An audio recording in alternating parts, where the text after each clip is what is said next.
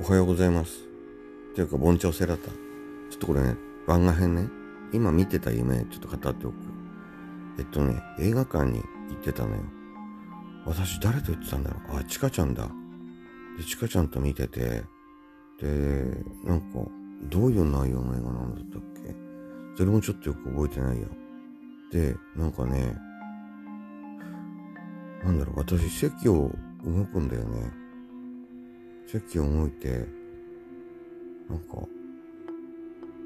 うーんとね、卓球の中学生の女の子と話してるのよ。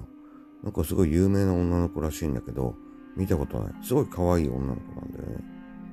で、その女の子と話して、席に戻るわけ。ちかちゃんのいた席に。そしたら、もう誰もいなくなってるんだよ、周り。で、後ろ見たらさ、一人か二人残ってて、で、なんか、係員の人が来てさ、本当はなんかね、席移動しちゃいけなかったらしいの。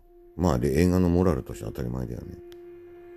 でも、なんかみんな、その、みんなは、ちゃんと映画最後まで見たらしい。で、いついなくなったかわかんない。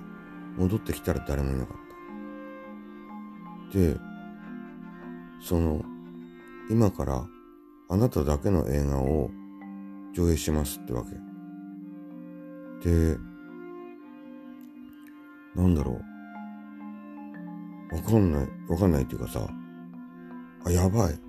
私の今までの人生の嫌な部分とか恥ずかしい部分もきっとここでさらされて自分自身反省を促されるんだなって思ったんだよね。で、そこで終わった。変な夢だった。見たくないね、自分のその今までのさ、生活なんて。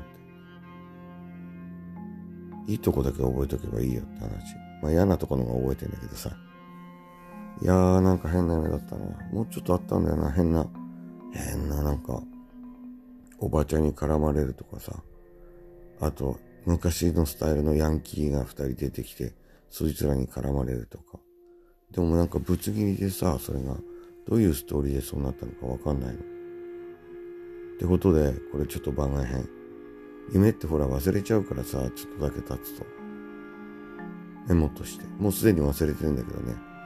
今現在は、4月16日の、あ、今日妹4月じゃねえ。4時16分ってだけで、6月16日の4時16分です、朝。